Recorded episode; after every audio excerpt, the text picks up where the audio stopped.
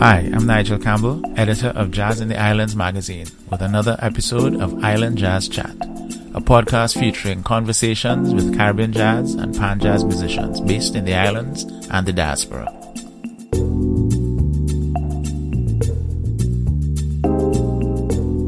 Welcome, ladies and gentlemen, to Island Jazz Chat. Tonight, we I have the pleasure of speaking to educator, musician, composer, and ethnic jazz impresario, impresaria. Ladies and gentlemen, Chantal Esdell.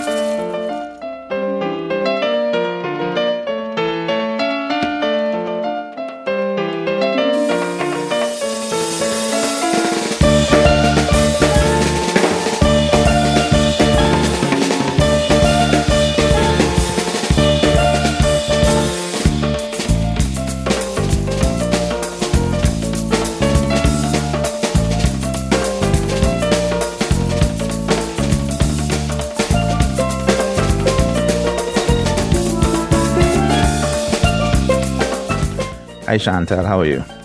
I'm well. Thank you for that warm welcome, Nigel. I try a thing, you know it is. yeah, in this in this podcast series, we have conversations with um Caribbean jazz artists, pan jazz artists, and I think you fit the mold better than a lot of these others because you you partake in a kind of Caribbean jazz that is rooted certainly in the Trinidad tradition, Trinidad calypso tradition. And I think it was a journalist who called it ethnic jazz. Am I correct on that word? Yes, Simon Lee used mm-hmm. the phrase ethnic jazz probably about in 1990 something, and I found it sounded good at the time. Mm-hmm. So I used it as the uh, name for my company, the Ethnic Jazz Club. Have you trademarked it? It's just a question I always ask of, of business people in the industry. Trademarking, is that a hot thing? Is that something you've done yet? Uh, well, I haven't trademarked the name. We are registered as a business. Well, there you go. Well, that, that's that's enough. If you're a registered business, then you get it. So yeah. let's let's go all the way back to the beginning. Now, tell me about your musical beginnings and your certainly your business beginnings. Let's go back to the beginning. How did you get into this music? Your education going forward. Let's talk. Okay. Well, my dad was friends with a lady called Miss Louise McIntosh. Mm-hmm ran a music school in Tunapuna here in Trinidad and Tobago called Pan Pipers. Okay. And when I was four, uh, four plus, mm-hmm. my dad went to visit Louise. I think on a totally different matter because they were friends, and I said that I wanted to stay, and uh, and asked if I could play the piano. They had not started taking people as young as myself yet, but since I had asked it, and uh, my parents had seen that I was very interested in music. I mean, from age four, I had a record player and I actually played their records and my records. And, you know, I always looked like I had something in my head going, some music playing in my head. I was signed up for lessons with Louise McIntosh. She was a conductor for Klondike's in Pan Festival and in, and for Exodus as well at one point. And she had pan, a steel pan ensemble at her music school. And so when I was eight, I started playing pan at Pan Pipers as well. So she did the Royal School exam. So at her music school, I, I went through the courses of doing graded piano exams, mm-hmm. one to eight. I think I might have skipped six or something like that.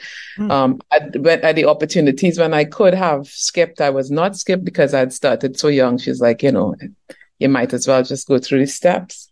Mm-hmm. And um, I went to Bishop Anstey High School, and the choir mistress at that time was Jocelyn Seeley. Mm-hmm. And she was my voice, my vocal coach.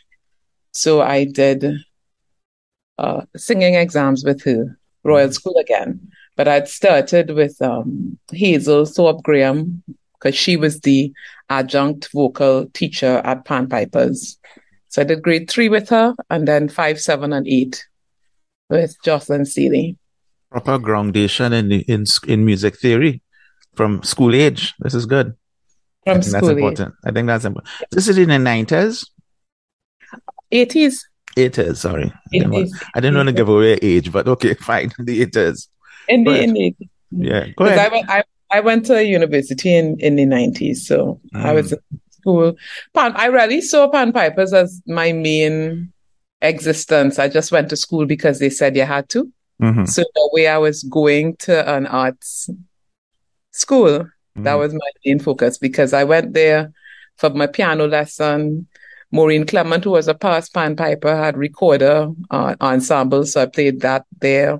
Mm-hmm. Steel pan ensemble with Miss McIntosh. Then she had choir as well, so I was there practically all week and all day on a Saturday. And then in school, I was, you know, in high school, I was very much involved in all the music things that had anything to do with music and music festival. Mm. So Pan Festival was something I came by through Pan Pipers as well. I mm. started soloing in school steel pan festival around the age of 14.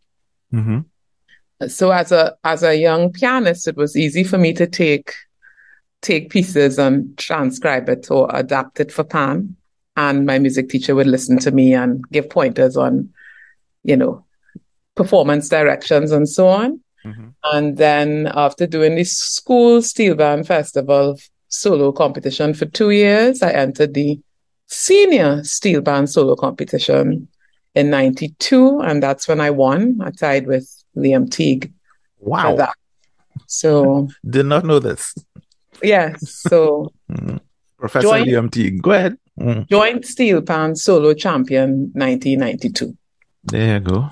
So that was pan and also because I like pan a lot. Well, not mm. I like pan a lot. I grew up close to pan. My dad was a member of Highlanders mm-hmm.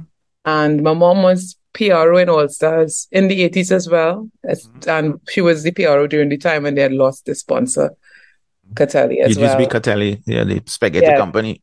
Mm. So she she was in the band all that time and I, Pan was close to them and so it was close to me. So I was very involved in Pan.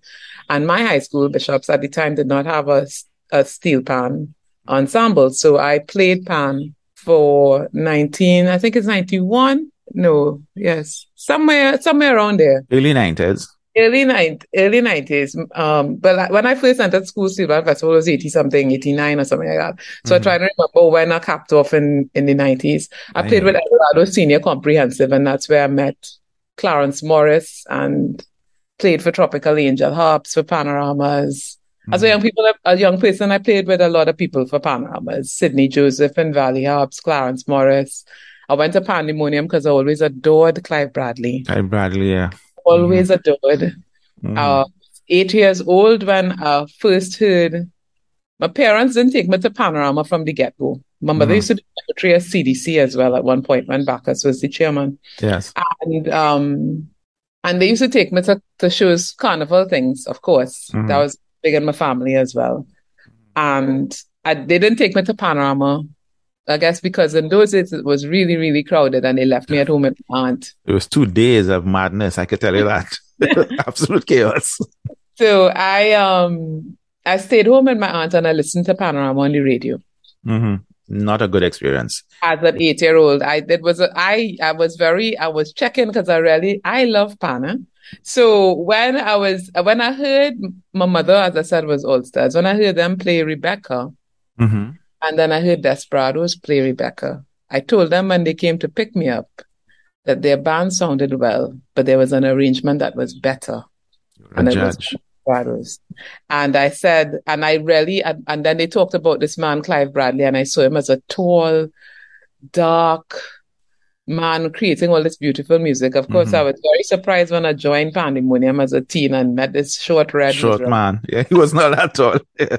short, miserable Mr. Bradley, who, but I always admire Mr. Bradley, mm-hmm. Mr. Rodney, and Mr. Andre Tanker. And I'm really glad that in my lifetime I got to play with and for all three of them. Those are three important musicians in what I call Trinidad music generally, kind of nation music. Earl Rodney, certainly with his innovations.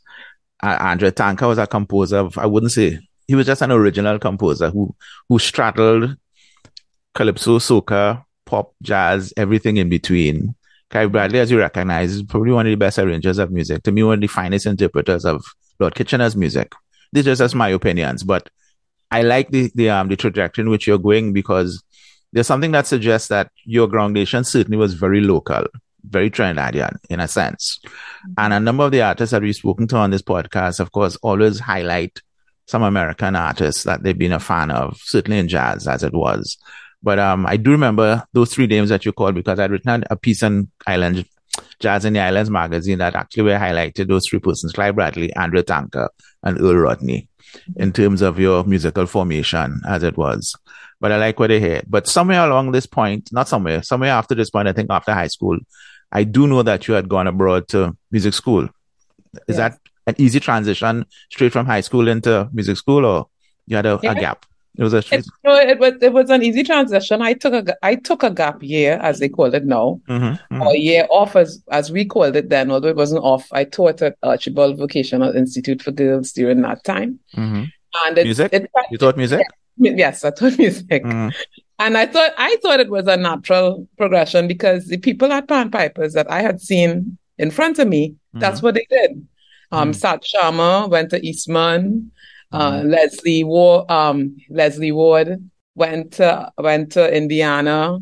Kwame Ryan went, everybody just went on to music school. Marcus Tompak, all of those people were students and they just went on to music and I wanted to do music. So the natural thing was to just go on to do music. Do music.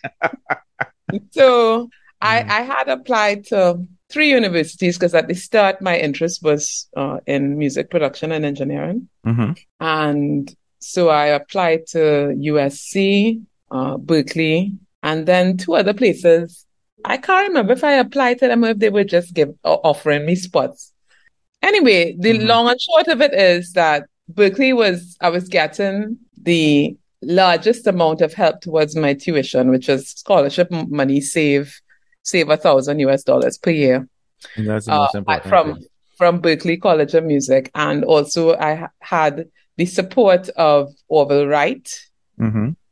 Rest in peace. And uh, Ron Reed also, as soon as I got my first gig in Boston was with Ron on Sun mm-hmm. Ron is a professor a there, yes. Mm-hmm. We did a gig at a bear place. So I went to Berklee and I started with music production and engineering, but then I realized that I really prefer to write. Mm-hmm. So I switched to jazz composition. And so mm-hmm. I graduated with, um, what year you graduated? 90, 97, 97. Yeah, because I did 94. Mm-hmm. So 97, three years. Because because I did A levels, mm-hmm. and you mm-hmm. know that always gives you a little a boost. A little, yes. So, I, so I tested out to some things, and I was able to. Well, not only A levels, but grade eight piano and voice too. Mm-hmm. So you know, I get a little push. So I didn't take the full four, three, and a semester to do my uh, portfolio, my composition portfolio.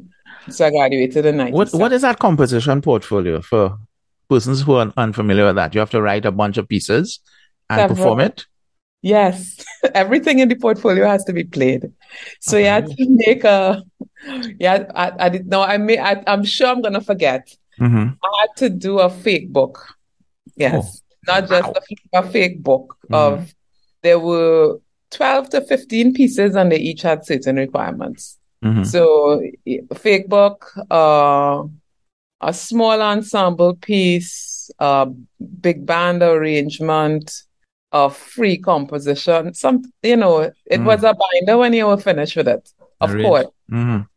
So, and, and, and, and the trust at Berklee always is, of course, that you, you have things played. So mm-hmm. you also had to do a final recital with mm. not all, but a, a great majority of your pieces. That, that music that you were not so much learning, but writing for your portfolio, was it reflective of what would become ethnic jazz, or were you just mimicking American jazz? Oh, all my all my stuff was all my stuff was very Kaiso. Kaiso based. Okay. Very, very, very Kaiso. In fact, I wrote Kaiso Kaiso, which is one of my pieces. Mm, I wrote that at school. Oh, okay. Because that was the next question I was going to ask. Did some of that material in the um in your portfolio end up in your first album, New Hope, in 2000? Kaiso Kaiso ended up on the album. That's the only piece that ended up on that one.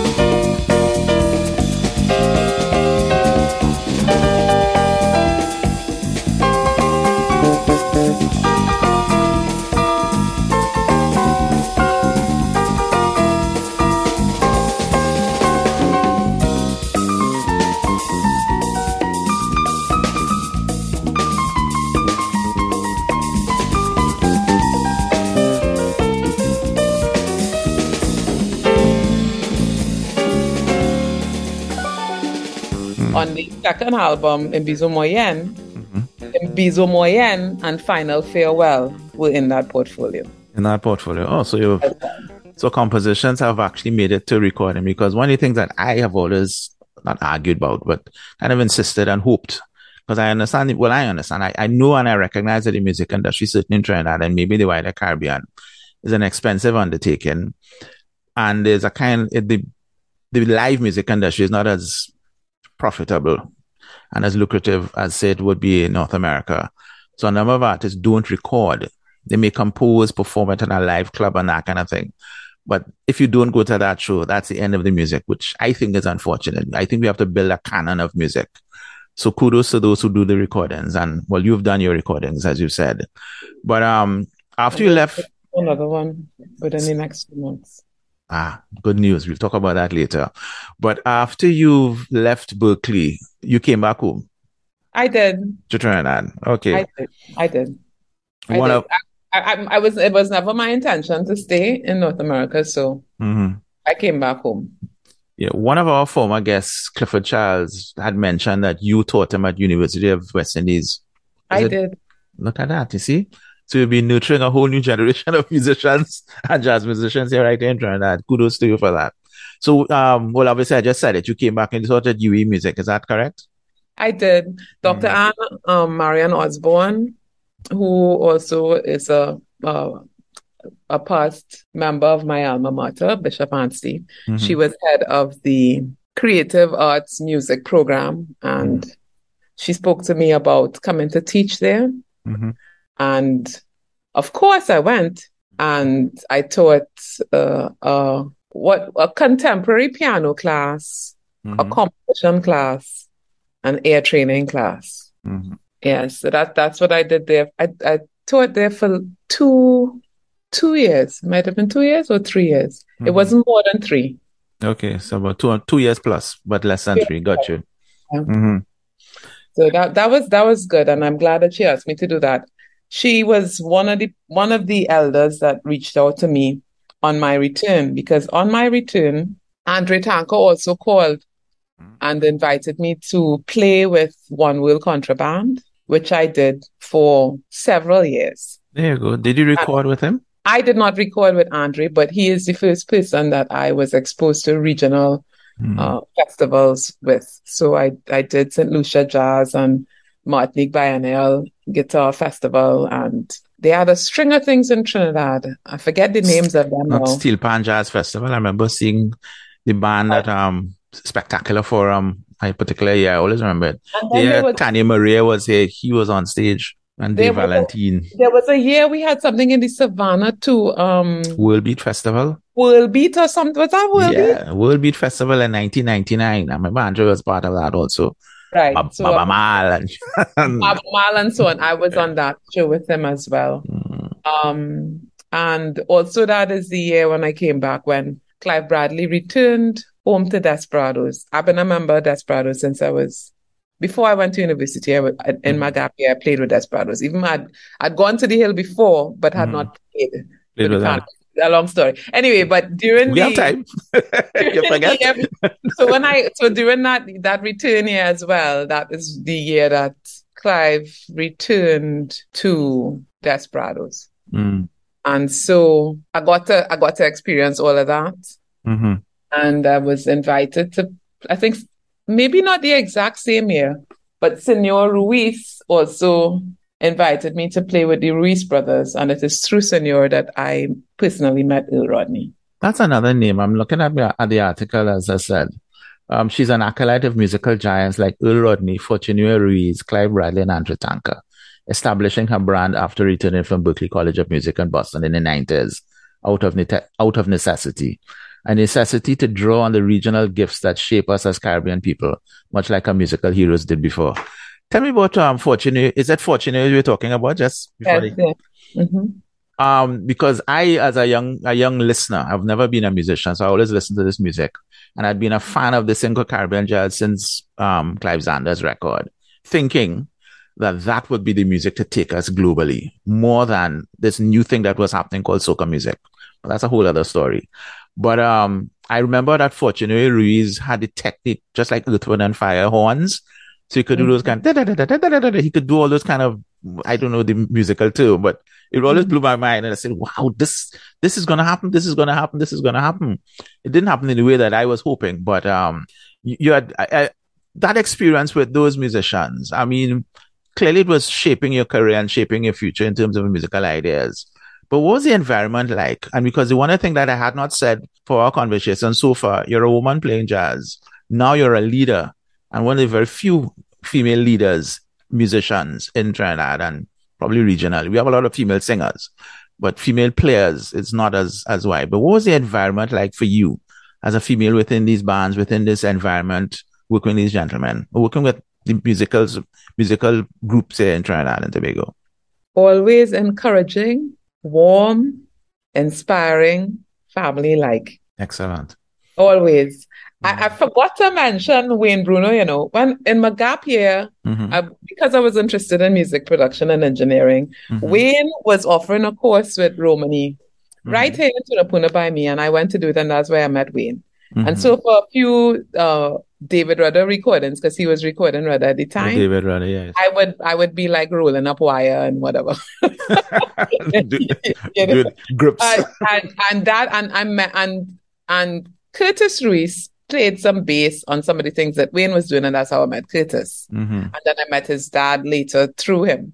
Mm-hmm. Um, so anyway, so it so it was always, and I did, and when I came back, that's another thing that I got to do as well. I, I got to play with Wayne, Wayne Bruno and Rapid Response on a couple gigs that Kenneth Batiste did not play on. So Kenneth mm-hmm. is a resident pianist for for Rapid Response. But mm-hmm. one year he didn't want to go to St. Lucian, so I went and did a six week stint with Wayne in St. Lucian, you know, that kind of thing. Yeah. So yeah. always encouraging. Uh, they would always be very specific about what they required in playing, how they wanted space to be filled by keys. Mm-hmm. Because in a lot of recordings, post 1986, maybe, you can't really tell what the key's doing. So it was necessary for them to tell me what they wanted to hear and how, how to play. And I coupled that with how I heard pan strumming for Kaiso, mm-hmm. which I find, which is interesting to me because I know that a lot of the people that I admire as, as arrangers would have, mm-hmm. who, who would have also arranged for tent. So I like Earl and I like Clive. Mm-hmm. And I know how they have certain strums coming across when they're doing arrangements. And they would have been dictating that same pace for arrangements that they did for, in the case of Clive, Kitchener Tent, in the case of Earl, Sparrows, Troubadours. So, uh, so, so being around them really helped me to understand and, and be inside the music more. Cause as a young person, I would be looking at them and listening to them. Absorbing. I wanted to ask you about that, I, because you, you, of course, you spoke glowingly about what Clive, and we knew him. A lot of people know him as an arranger for Pan. Were you ever intrigued or uh, thinking about arranging for steel band? Oh, all the time. Mm-hmm. Um, yeah, all, all, all the time. All the time. I, I think, I, and I oft, I often say this at performances. Mm-hmm. My group, Moyenne, mm-hmm. does not. It's not a steel band, but it is. I like that. Because because the other thing I was going to ask as a kind of ge- general listener is something that I've always wondered about. Every year I go panorama, every year you hear these arrangements, all the different sections. And I wonder, just out of curiosity, what were all those different sounds sung like with what they call the, the kind of con- the classical rep, um, instrument selection, violins, strings, reeds, all that kind of thing, as opposed to just pan, pan, pan all the way through can the music be easily, can those arrangements be easily transferred to other instruments like a, a big band, a, a, jazz big band, or a, a, symphony orchestra?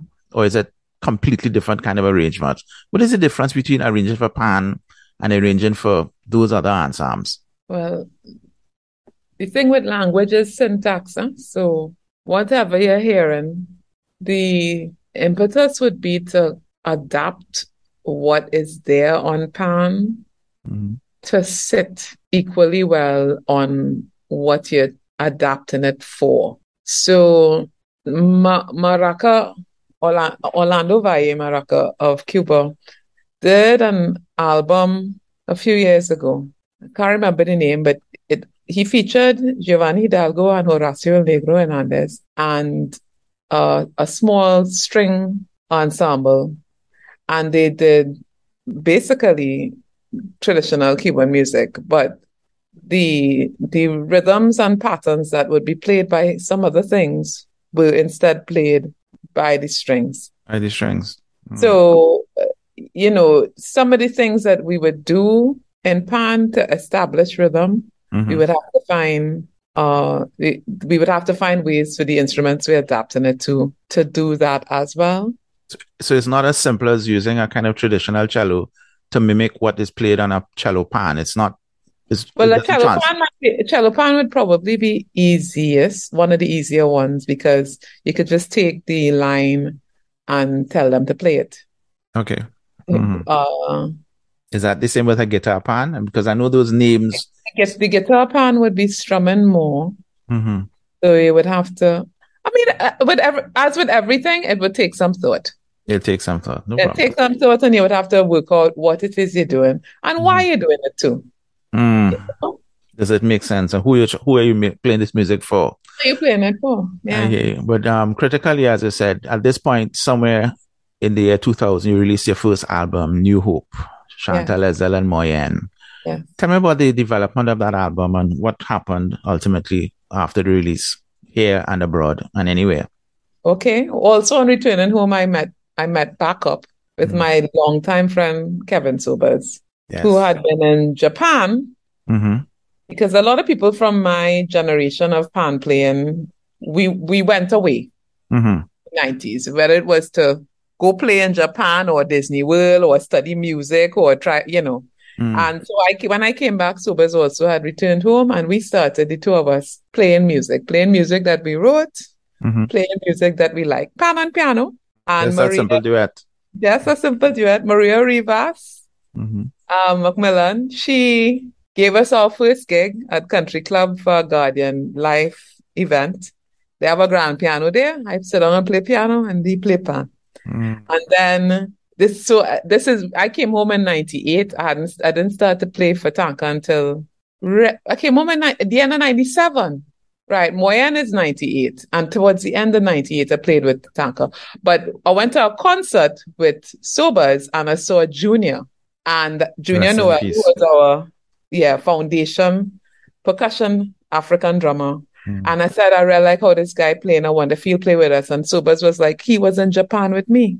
Wow. And asked Junior if he would play with us for a gig we had that weekend. I wouldn't even tell you how much that gig was paying because it really even I want, like pay.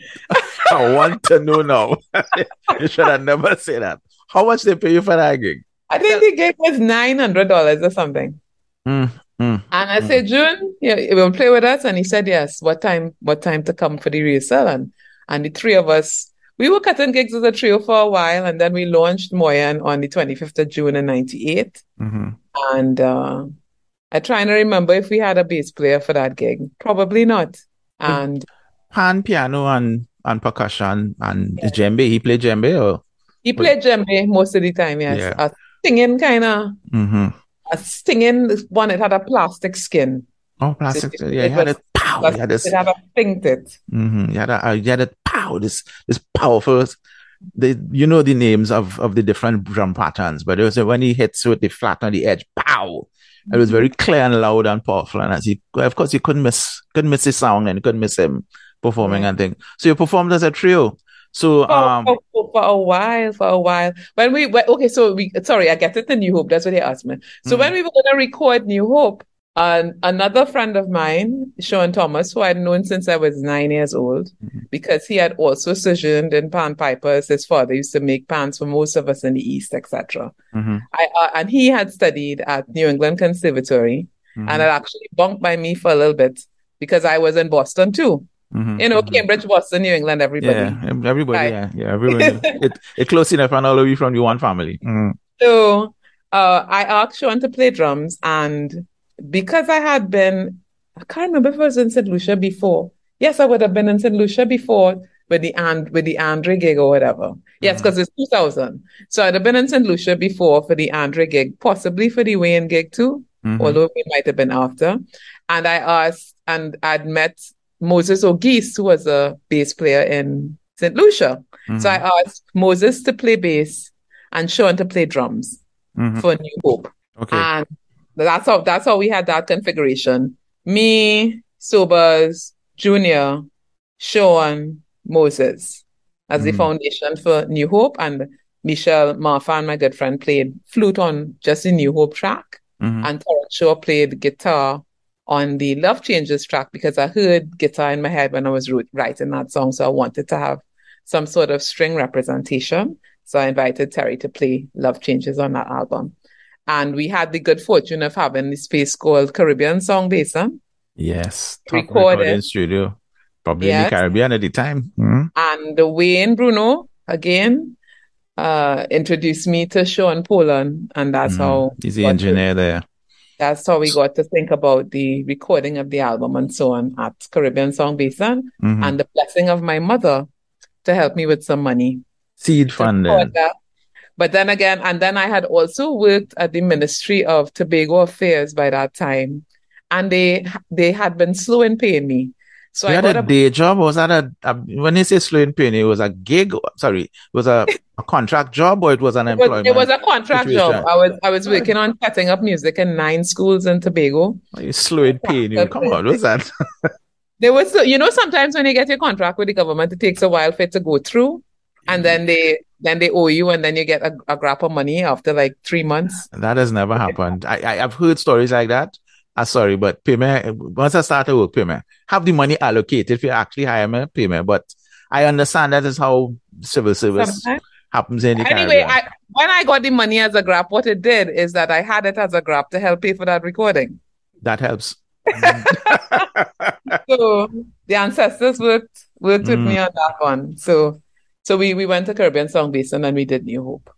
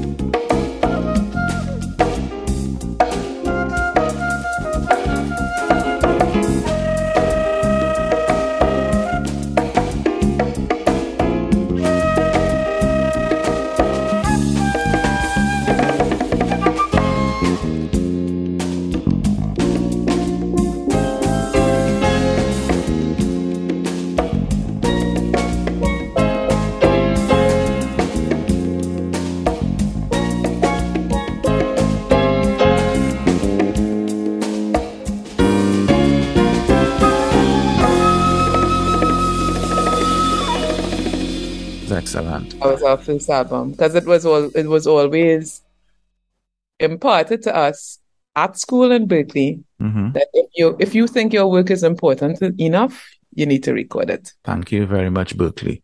Thank you very much for that because I, I think, as I said, I, have been one of those kind of nigglers of our local um, scene here. Record, record, record. And I know at that point also in 2000, a musician started to record in a big way in Trinidad. Uh, Michael Ochutong Ming with Elan Parle. He debuted in 2000, just like you. And he was like. I debuted in 98. In 98. So. yeah. Moyenne so is 98. New Hope, New, New Hope was recorded in 1998? No, New Hope was recorded in 2000. In 2000. But the band, but the band was from the 1998, yeah. Right. Well, this is what I'm saying. Um, Elan Parle's first album, um, Tribal, Tribal Voices was launched in the same year as your album. But I was saying that Elan Parle was recording, recording. So like every year for the first four years or something. So was an album a year. It was, it was a lot of prolific music was happening. Terry didn't, Terry happened not a couple years after Clifford. So it was really nice to hear that the music scene was starting to percolate. And I wasn't even in Trinidad at the time, but I'd heard the music was happening here and I said, ah, we're getting the, the Clive Zanda dream of creating this original music is happening at the same time. But that there were there were changes in the scene, and well, we all know how that worked out and things. But you, at that point, when you had developed your thing, did you tour with New Hope? When I say tour, were you getting gigs with Moyenne at that time to not, festivals? Not, not, numerous, you know. We got mm. we got to um, Grenada Spice Jazz in two thousand one. That's that's that's good. you you toured. We got to we got to Dominica. It wasn't really a tour. It was well, it was a kind of it was performance and a program. Mm-hmm. So and that and that and that happened because we had an album. Mm. And then we did Havana International Jazz in 2004. You're telling me this thing, lady. I did um, Premier Jazz Festival in the Caribbean, literally Premier as being the first. Go ahead, I listen to you. literally Premier No, no, in, in the sense that I, I, I, I, I've written this article to be published in a journal about Caribbean jazz festivals and the impact of COVID. And in my research, you recognize as a, as a sequential festival. Cuba was the first. Havana, that have um, Havana Jazz Festival, Plaza Jazz, I think it's called. Um, yeah. So they had been there earlier clock and it have admittedly focused on a lot of Cuban musicians, but I certainly want to continue talking to you about that Cuban connection. Doing Cuba, I think that's an important move, certainly getting that gig, um, what was it called? Plaza Jazz Internet, the Cuban Jazz Plaza. Jazz Cuba. Plaza, Cuba. Yeah, that's that's an important gig.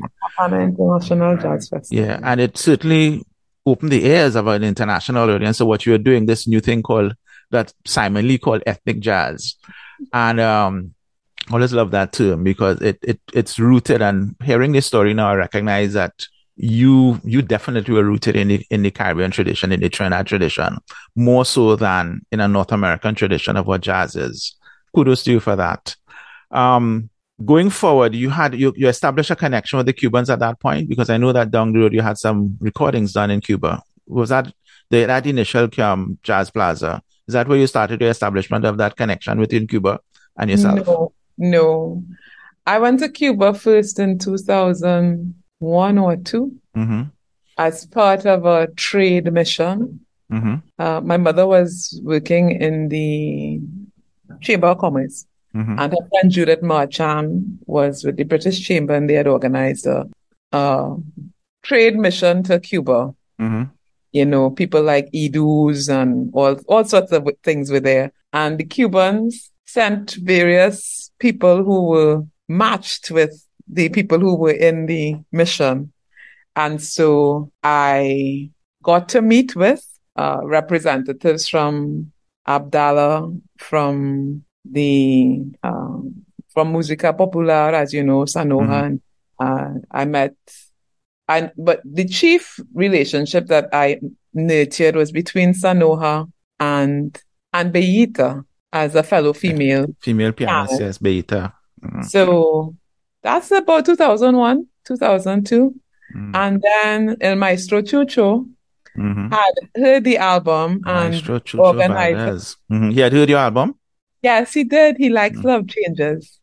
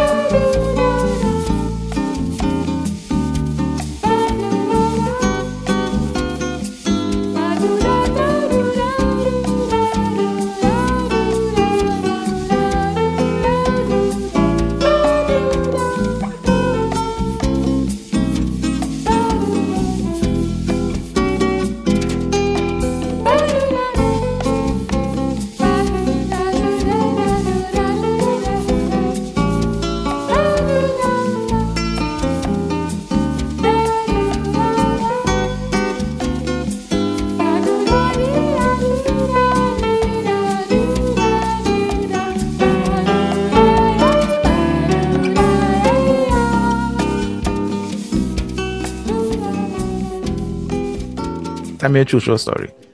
So I, I because of Alexis Vasquez, who's uh, Maestro Chucho's good friend, and they were the people who sort of spearheaded or were spearheading several things in Cuba at the time, mm-hmm. which would include the Jazz Festival and also include JoJazz, mm-hmm.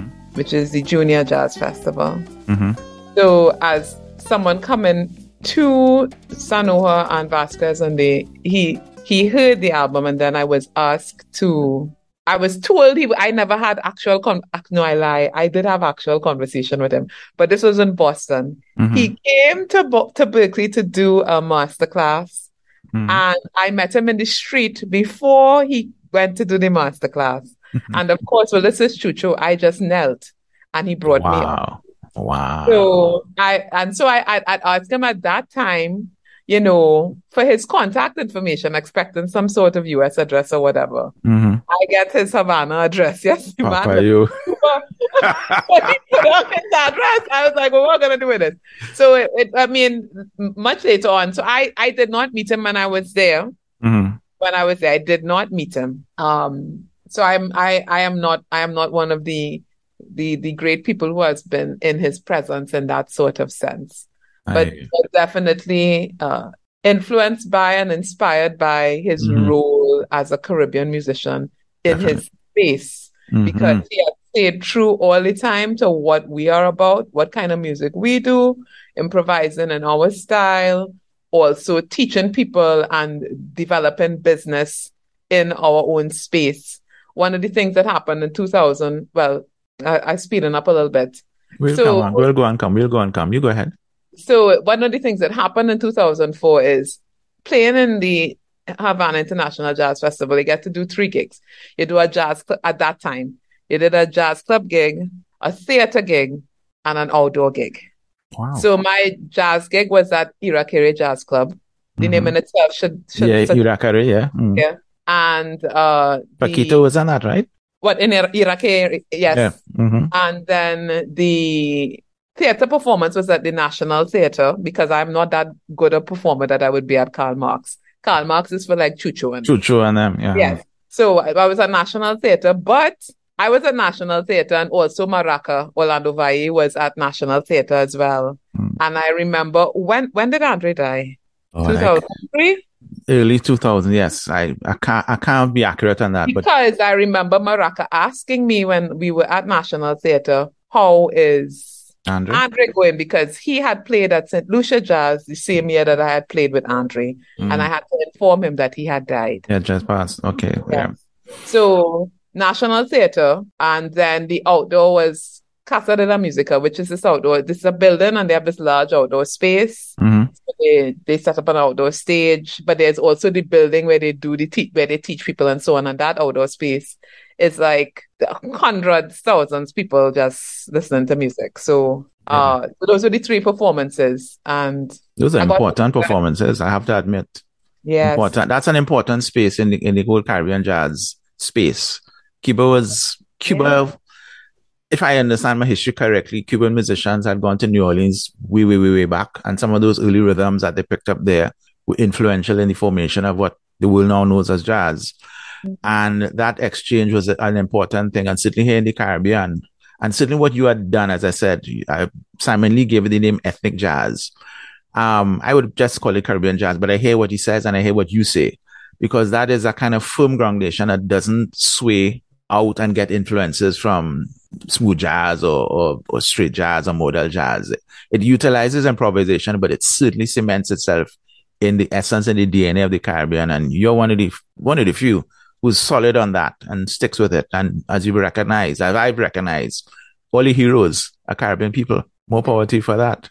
That's that's so so important. But you have the musical knowledge to improvise. That a, Berklee degree doesn't hurt anybody. That um that jazz debut because I know that one of the things that you have also done is you created this what I call the ethnic jazz club, where you have performances, what I call home concerts, and you have lessons and classes. But you also did a couple a couple releases which were very small. One was called Sound Connection in 2010, and Another one was called Jazz Debut 2004, which I'm assuming is that performance you did at Plaza Jazz. Am I correct on that? That Jazz Debut 2004? No, Jazz Debut was my inspiration. Mm. What One of the things that came out of the trade, vis- trade visit to Havana mm-hmm. was I was uh, I was asked to come back mm-hmm. to go to to be an adjudicator for their young jazz competition, JoJazz. Mm-hmm. And that was fantastic. Mm. Uh, Douglas Redo, my bass player now, bass my player resident now. bass player, my resident bass player, he loved Cuba, like, like you know. Mm. So the, the Dougie was like, "You're going?" I say, "Yes." This was in 2003. He said, "I come in too." So he came up, and so since we were there, uh, at Amadeo Roldán, Rodan, which is the um, the Young People's Conservatory. Mm-hmm. We we played there mm-hmm. as part of that JoJazz things as guests, and I was I was one of the judges. So I um I judged that, and when I came back home, I was like, you know, we should have something like this for young people. And so I had at the time I was doing a weekly uh, presentation, not my group alone. I was organizing weekly presentations at K-Pop at Boiscano. Mm-hmm. And as part of that, and that that that went on for some years. That was two or three years in the going. I remember anyway, that. Yeah. Mm. Yeah. So one of the things that I did during the Boiscano stint was to have jazz debut, which was encouraging young musicians to to come and play and you know and then we had jazz debut which was uh, sort of workshops and performances and i invited a team from JoJazz to come and play at UE for the final thing. Boogsie was there too. Mm-hmm. Boogsie Sharpe, Len Boogsie Sharpe. Mm. And Boogsie Sharpe was there too. He sat in as well. So out of that jazz debut uh, activity, uh, Carl Doyle and they formed, what was the name of the group? Blue... Blue Wave, Blue Wave. Ah, Lord, actually have his records. Yeah, I know it. Yeah, I'm forgetting. This is... Those young people were mm-hmm. part of jazz debut project. Mm-hmm. But that is what Darren I think, and, yes. and, Carl was part of that. That formed that band. Is, exactly. Mm-hmm. That is what they were in the jazz debut thing, and when it when it was done, they formed that mm. Blue Culture. Blue Culture, yes. Kyle me for that one. Yeah, Blue Culture. Mm. Culture. Mm-hmm. So that that was good. That that happened with that. So that that is what jazz debut was. Mm. Uh, then so time passed. You know, it's it's difficult in Trinidad. Hey we we had a transformation of Moyenne. Mm-hmm. Uh, my longtime friend from since Pan Festival days, Darren Shepherd, became drummer. But before that, in 2003 or four, no, it would have to be 2003 because Dougie was in Cuba with us the first time. Mm-hmm. Douglas Redo became bass player. The bassist. Mm-hmm. So we had a configuration of Moyenne that was different. And I think it's important to represent what your band sounds like at various stages of your development. Mm-hmm. And so I wanted us to record again. And we did not have the option of a large recording space like Caribbean Song Base. Song Base, not close by then. But yes, and we in Trinidad we had developed a culture of uh, small home studios, mm-hmm. which is fine, but it doesn't allow for Live um, music, say it. Yeah, for live, live music re- recording. Mm. Re- real time playing improvised situations. So that is when I that is when I came up with the idea to do the Sound Connection project. And I asked Alex- Alexis Vasquez to connect me with because Cuba has a wonderful way of pairing you with people who are who you should be paired with. Mm-hmm. To put it simply, so I was paired with three engineers who are of the same age slash generation as myself, with whom I still have relationships. In other words, they, are thinking of what what you could continue to do after you do this then. Mm-hmm. Which, mm-hmm. which, definitely stood the test of time with everything that I have done with sure. Cuban brothers and sisters. So I asked Alexis if I could get the engineering support in Trinidad and our longtime friend and song support, Victor Donowa, mm-hmm. would supply the sound and we recorded in CLR James Auditorium, basically. In Cipriani College. Mm-hmm. In Cipriani College, but with with sound, su- you know, support with Victor's sound thing. Um, it works. Mm-hmm. So I was able to tell them what we what we wanted. Some of the things that we needed, they built on the spot, mm-hmm. including a computer. Wow. Yes. because you know oh. they don't have they don't they don't have Macs over there, but they say they could build Mac like machines, which is what they did for our recording. So and then we set we set things up and we recorded the Mbizo Moyenne album, and we also recorded John Arnold's album. I forget the name of the album now, mm. but John Arnold also used that facility, and I asked Boogsie to come so we could record him too.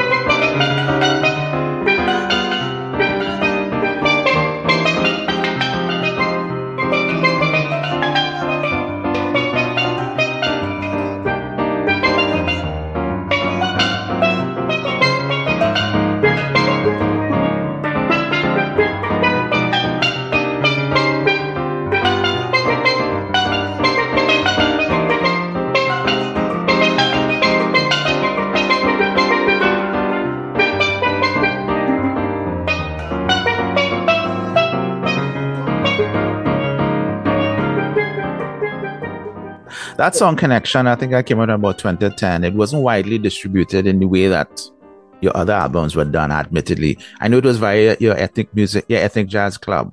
Yeah. I'm not sure if it was in record stores because I think we may no, have had it, a couple it, it, at the time. Not. No, because Mbizo Moyenne, which is our album that came out of it. Yeah. I, I pushed that album and I know John was pushing his album, but mm. Boogsie had not gone through to completion, so we could not make that extra step. Extra step. The, the, the sound connection representation of what that project was mm-hmm. was an agreement from everybody who took part on the project that mm-hmm. I could place their music on this as a compil- com- compilation of what we did. Mm-hmm. Um, so that is that that is why. So Mbizo Moyenne, our album is our push for it, and John mm-hmm. Arnold's album is was his push was his first push. Yeah, exactly. I, I have to keep beginning up in a way because as much as I think I know your story, I'm learning here today because the important connections we made are that with the Cubans, EGREM is the name of the studio, that the kind of top studio in, in Cuba, in Havana at least. Well, EGREM was traditionally top, but right now I think you know there's there's a way in, up, there's a way in which Abdala has matched. Abdala has matched, okay. But so these these engineers came from which one, EGREM or Abdala? Uh, they're independents, really. Independent, okay. Yes, yeah. they're independents. And, you and know, they have work for lots of people. mm-hmm, yeah. And with the, you know, the kind of Cuban Caribbean spirit in a sense, when you have something, you build it yourself. So mm-hmm. you built a computer and you created that whole space. But that exchange, I think, is so important because it reinforces something that I think it's a wish list I have, but I mean, I'm not a billionaire. And certainly, as we have discussed before, Caribbean musicians can't get funding to do tours generally. We don't have that kind of state support that the Cubans have. And we, our money goes to, to I don't know, to that. But our, our cultural and, and creative industries are our magic, right? And, and it is really important for individuals to kind of, to, to carry the weight on their backs. Ethnic Jazz Club has done it magnificently. And I, I have to say this publicly and online. Congratulations to you. What you've done is almost human service to make that connection because I think that wider Caribbean connection is so, so important. And if we dip, if we lose it, it, it our music goes now. These little silos, Trinidad music, the Barbados music, St. Lucia music, that might be good for festivals and tourism. But in terms of the whole music, the world sees the Caribbean, fortunately, unfortunately, as one space. And that's where we have to be. We have to compete with the Cubans and those musicians. You mentioned the um the school, the uh, Roldán is the, there's a school where they teach young persons yeah. um, jazz artists. They have they have lots and lots and lots of conservatories. They have, uh, they have I mean, it's, yeah, it's, it's too much. It's, it's just, it's, we had a, a violinist, uh, William so, William Roblejo. You could even think about it. It's yeah. just William Roblejo, and I think um the trumpeter is. Don't tell me I forget his name. Um, Alexis Baró. Um, they they came up through that system, and these fellas are like, I I've heard a violin play. William Roblejo, when he has a trio, just guitar, bass, and violin, no drum. And it's, it's pure magic. Pure, pure magic. We had him twice on the show, on, the, on our show. He was just very good. Alexis Baró. I think we also had him twice on the show. These fellas are like super, super musicians. And um, there's something about having the ability to play music or go to school and learn music, literally from high school all the way through to effectively postgraduate and then work and work and work in terms of performance. But you're able to do that. But there's a name that kept popping up in our conversation, Imbizo Moyenne. you you released an album, Imbizo Moyenne, I think in 20, 2013, and, and there was the flag of Haiti, or uh, there was something about this the, the concept of. Let me rephrase this. There was the images evoke Haiti to me, and you have already dealt with the Cuban connection. Is Haiti part of your your worldview in terms of your music and your music development? Just that's a one question, and then tell me about the development of Imbizo Moyenne and the album. Okay. Well, definitely Haiti is central to our existence here in the Western Hemisphere. Thank you very much. As African heritage people. Definitely. And central to our liberation and our understanding of self. Mm-hmm. So, yes. Now emancipation. That's it. Mm. Yeah. So, and our independence and everything. And everything uh, connected to it. It mm. is not some person in England who decided that it's time to stop. Um, Chantal Azel, tell them that I've not heard it. Cattle slavery. Mm-hmm. It, it was not. It was because of the action in Haiti and the economic repercussions mm-hmm. that that rippled and helped us to shape ourselves in the way that we are shaped. Haiti is a breath away from Cuba. Mm-hmm. Santiago is a breath away. Jamaica is a breath, breath away. away. Haiti, mm-hmm. everybody is a breath away. So Haiti is central, our understanding of spirituality, existence, and music. So it is central to all those things. We may not have picked it up at the source, but we would have picked it up to close to the source.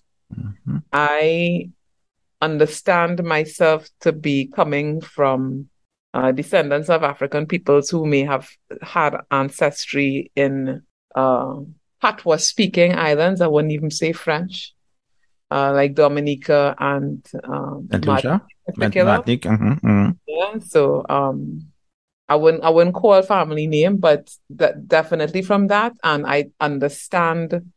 Trinidad was not a very highly populated place, and the cellular population in 1783 many of the people who would who would have had to be running away with their property, which included people from Haiti, would have landed here. Mm-hmm. So Haiti is central to our understanding of music, spirituality, cultural presence, and you know Ex- existence of black people in Trinidad. Mm-hmm. Yes, so definitely Haiti is central. When we were doing Imbizo Moyenne, Haiti had had a catastrophic earthquake happen. Mm-hmm. And so I wrote a three minutes, might be four minutes. I can't remember how long it was. Tribute to that, and that is included in the album. The name of the song is Haiti.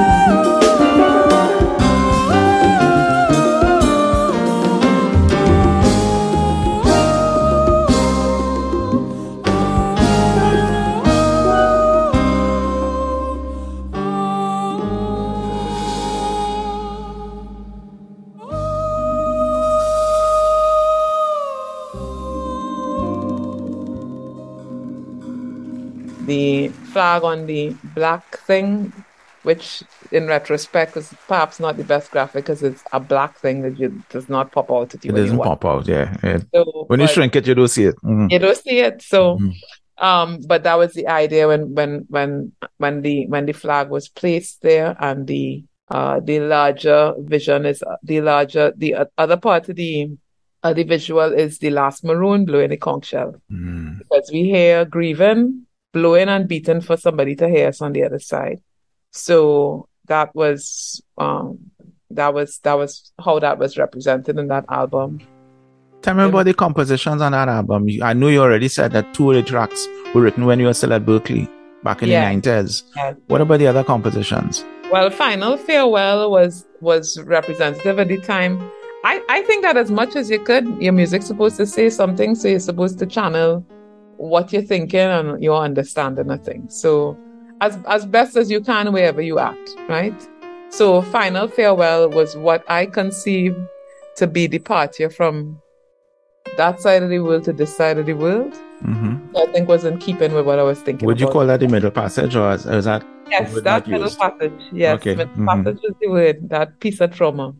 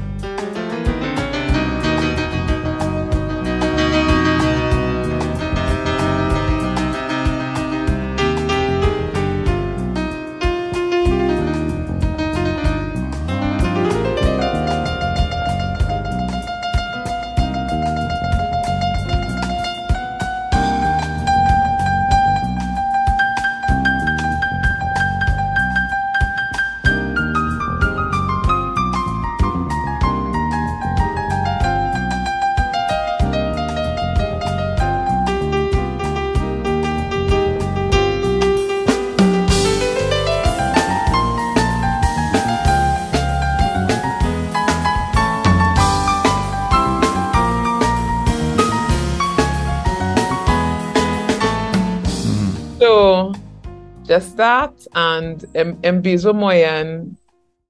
Mbizo Moyenne is coming from a different space, but it's on the album because, as I said, the album was also representing our configuration at the time. Mbizo Moyenne, I wrote that to, I wanted a piece that meant your, your call to purpose or being.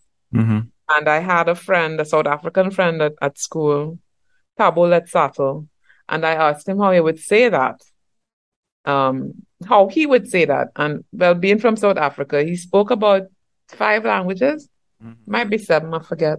So he gave me three options, and it was lax of me to not know wh- wh- which language each option was in. Mm-hmm. But the one that I took as being a call to purpose or being mm-hmm. was Mbizo Moyenne. And that's where I took the name of the group to, Moyenne. Moyenne. So, I wanted to ask you that question. I, I forgot to ask at the very beginning. Moyenne, just remind me again. Moyenne was what language? What what does it mean? Well, again, I said I was asking me not to ask Thabo. I should find him on Facebook. and, and ask I'll ask him. I show you on Facebook. Mm. You think you lose track of somebody and you ain't seen them and he has gone Facebook yeah. and we could, we could pick up. Yeah, literally people I went to school with, I just plugged it into Facebook, Bobby pop up. Yeah.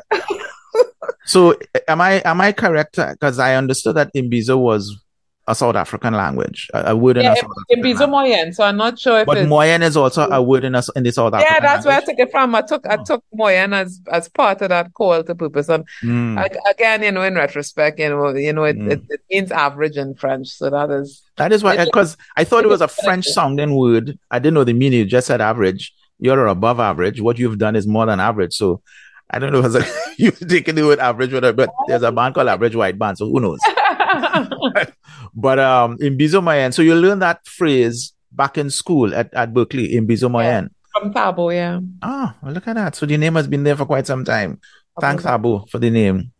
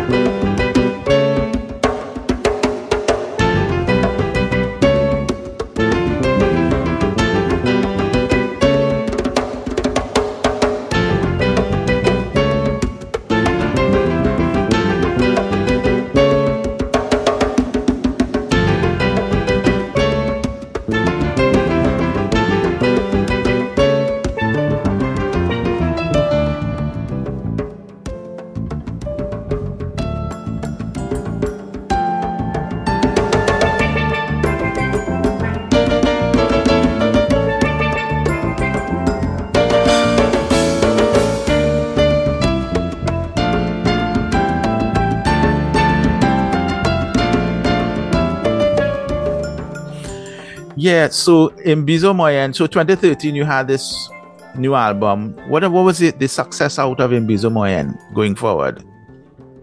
Well, we went back to Havana. hey. Don't laugh. I mean, it, it works.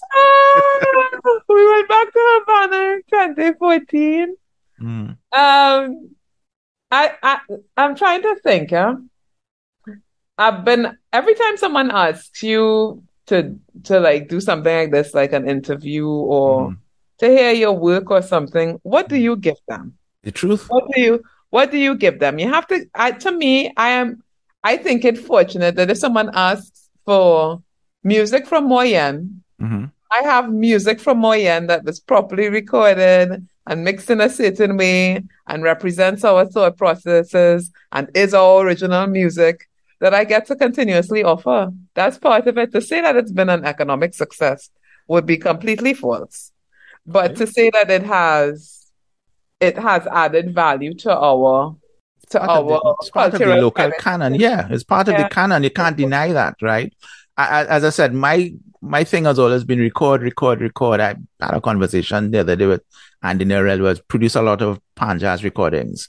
Yeah, it suggested that nowadays it's more than record, record. Now it's video, video, video because of yeah. the the era that we live in. Mm-hmm. But um, as your as your people at Berklee told you, if if if it matters, record it. If you if you think this is or not valid music, but I think the phrase you had used is something if it matters, record mm-hmm. it. And I'm keeps telling artists, but I'm also aware, as you discovered when you're recording the first album, it costs money, it right? Costs. And and is this is not necessarily music that you can record in your bedroom, That's maybe a piano solo or something like that. But um, to get that live experience with your live band, it costs money. So that I'm aware that is as easy as it is for me to say record, record, record. The harsh reality is, hey, it, it, give me the money, sure, I'll do it. That is probably a label system may help. You already have created the Ethnic Jazz Club. Mm-hmm. I don't know if have you ever tried to think of developing a kind of community of that incorporates some business aspect that will assist musicians to record. I am only now thinking about ways mm. to have that work, you know, and I, I think it's it's really trying to trying to to find the common point where where where where where I could think of what do people want. Because when we were doing Sound Connection, I had invited other artists mm-hmm. to come and record since we were creating that space, you know. Mm-hmm. What was the response? It was, the, the response response was just was it what it was. Just John, John Arnold? John, John Arnold and think about John Arnold's background. Mm. John jumped on it one time. He said, "How much, shot. how much money we had to do?" So so so. Mm-hmm. Talk to Carrie Wack and come in one time, mm-hmm. right? Um, Boogsie say, you know, you know, you know, Mr. Sharpe. He said the Cuban say again, Chantal. Yeah, man, no, no, no, no, no. Talk to, talk to, talk to Keith, talk to Keith. Mm-hmm. And they bring in money, you understand? Mm-hmm. But uh, not a lot of people could have latched on to what I was offering. I had even done, I even offered a workshop day for Adolfo and Luis, and they too do a workshop on, you know, recording. Recording, sound engineering. Mm-hmm. Yes, sound engineering. A few people came to that. I can't remember who at this point. I think about five people came to that. You, I know, um, the assumption is that you're hoping for more than five. I mean, yeah. a master class would be five, but a workshop could be many more than five. Oh, many more than five. I mean, if we had 12 people, that would have been nice. You know, I, I don't think of our market as being very large. We're just mm-hmm. a million people here. Mm-hmm. Um, so I could talk yeah. from the point of view of I kind of been, as I said, I've been a fan of this music since Clive Zanda. But um, I got involved via Sean Thomas himself. You, you called his name earlier. He was, if, I think he came, not I think, he definitely came up with jazz artists on the greens. Um, some years later, he, we, separated about 2010. He left and formed his own organization and he's now migrated. But the idea of this idea of Caribbean jazz, I've, something I've always said, look, it's easy to bring somebody from the States. They charge a million dollars. But what we have to do is develop this audience because I think concerts nowadays are, are, what they call experiences, right? And it's a lot of people doing things, wearing clothes and looking pretty and drinking drinks and that kind of thing. The music doesn't, in our situation, hasn't necessarily gone to the background, but it's still part of the whole aesthetic of being part of the a jazz scene here in Trinidad there is a market. It's not as large as soca. I'm not going to lie to you and tell you we have thousands, thousands plural of people banging, banging to get the latest recordings or latest performances. But the live experience obviously has taken precedence over the recorded experience, the recording um, sales and that kind of stuff, that whole recording business. But it's still an important tool to have, according to you. They heard your record and it's partly how you got to some the Grenada or one of these other venues in one of these other jazz festivals. So and and Cuba, where a maestro Chucho heard your record. So that is it's so so important to record. But the business of music ain't easy. And I think it's this slightly it's it's scorned upon, we're looked upon as hobbyists. And I don't consider anybody who's performing this to be a hobbyist, right? Israel, Israel, sometimes you have to get a second job as it was. But um I think and I'll say it again, I think what you have done in terms of developing a framework for understanding this music that we create in the Caribbean and, and creating a space, that little lounge, a home concert you do, just about 25 people per, per time. It reintroduced me to Earl Rodney. I didn't have his recordings and I was able to get recordings. Um, Clive Zanda had a, a, a, CD copy of his first album, which I didn't have. And the album I had got a little scratchy and things. So was, I was very happy to get that your role in terms of presenting Caribbean jazz to Caribbean people slightly underwhelming because not necessarily your fault, but how we as a, a, community have accepted you. I don't want to suggest that it's because you're a woman. I'm not going to say that, but I hope that this podcast could do something to elevate what Chantal Esdelle and Ethnic Jazz Club is doing for this music that we love here in, in the Caribbean and certainly what we love here in Trinidad and Tobago my TED talk is over. Chantal, I think you hinted somewhere earlier that you're planning a brand new album. Tell us about the future of Chantal Esdelle and Moyenne. Right. Our, our, in 2017 or maybe 18, mm. Von Best joined us as drummer. Mm-hmm. And uh, so, and Natasha Joseph has been playing pan with us for quite some time. Double second, so our, mm-hmm. our next album will feature them. Well, not feature them. They will be on the next album because, as I said, you, you, you get to to record your where you're at, mm-hmm. the configuration of your band at various stages. So mm-hmm. we should be recording that within the next few weeks. Oh. And to keep uh, uh, on track with Moyenne, of course, we have our website, www.chantalesdelleandmoyenne.com. A-N-D Moyenne. Yeah, one, A-N-D one word. Mm-hmm. All one word. Mm-hmm. Dot com and uh, Ethnic Jazz Club also has a website, which is a little bit longer because it's one of those free websites. Wix. Yes, HTTPS. So hopefully, if you Google it, it'll if you Google up. it, it'll come up. Yeah, but I, I, what you've just said there was, was another thing. I, I always remember Laura Dorish, my partner in another podcast. We asked this question of musicians that we always talk to: Do you have a website? And four out of literally the first time we had asked that question, we were in a conference, and four people out of a hundred persons put up their hands. And I think it's probably worse now because people have to understand the business of music is a business of music. That's where we are, whether you're playing jazz, soca, pop, whatever the deal is. Get with the program. When do you plan to release that album? Are know you're uh, recording in the next few weeks. When do you plan to release it? I can't give a release date because that will that will depend on some finance issues. Oh, so recording is yeah, recording is one step. So mm-hmm. we we would hope to do that within the first in 2023. 2023. Yeah. Um, yourself, Terry, Clifford Childs, all promising brand new albums in 2023. I'm happy for that. As a, as a fan, as a listener, as a reviewer, and as a concept producer, we need to get, the, the world has, is waking up after COVID-19. Hopefully bright, bright things will happen for the, the industry going forward. Um, Chantal, I have to thank you very much for this conversation. It's been thank a you long, for having me. a long time coming. And um, I, am happy of what you've done and happy that you put into the public domain this idea that the Caribbean space is important and we have to be proud of who we are. I'm proud of what we've done. I'm proud of what we can be. And you have already showed that, showcased that by original composition, connections that are important, and a vision that includes us as Caribbean people. Chantal Esdelle, thank you very much. You're most welcome. Island Jazz Chat has been a production of Jazz in the Islands magazine, powered by iRadio.tt.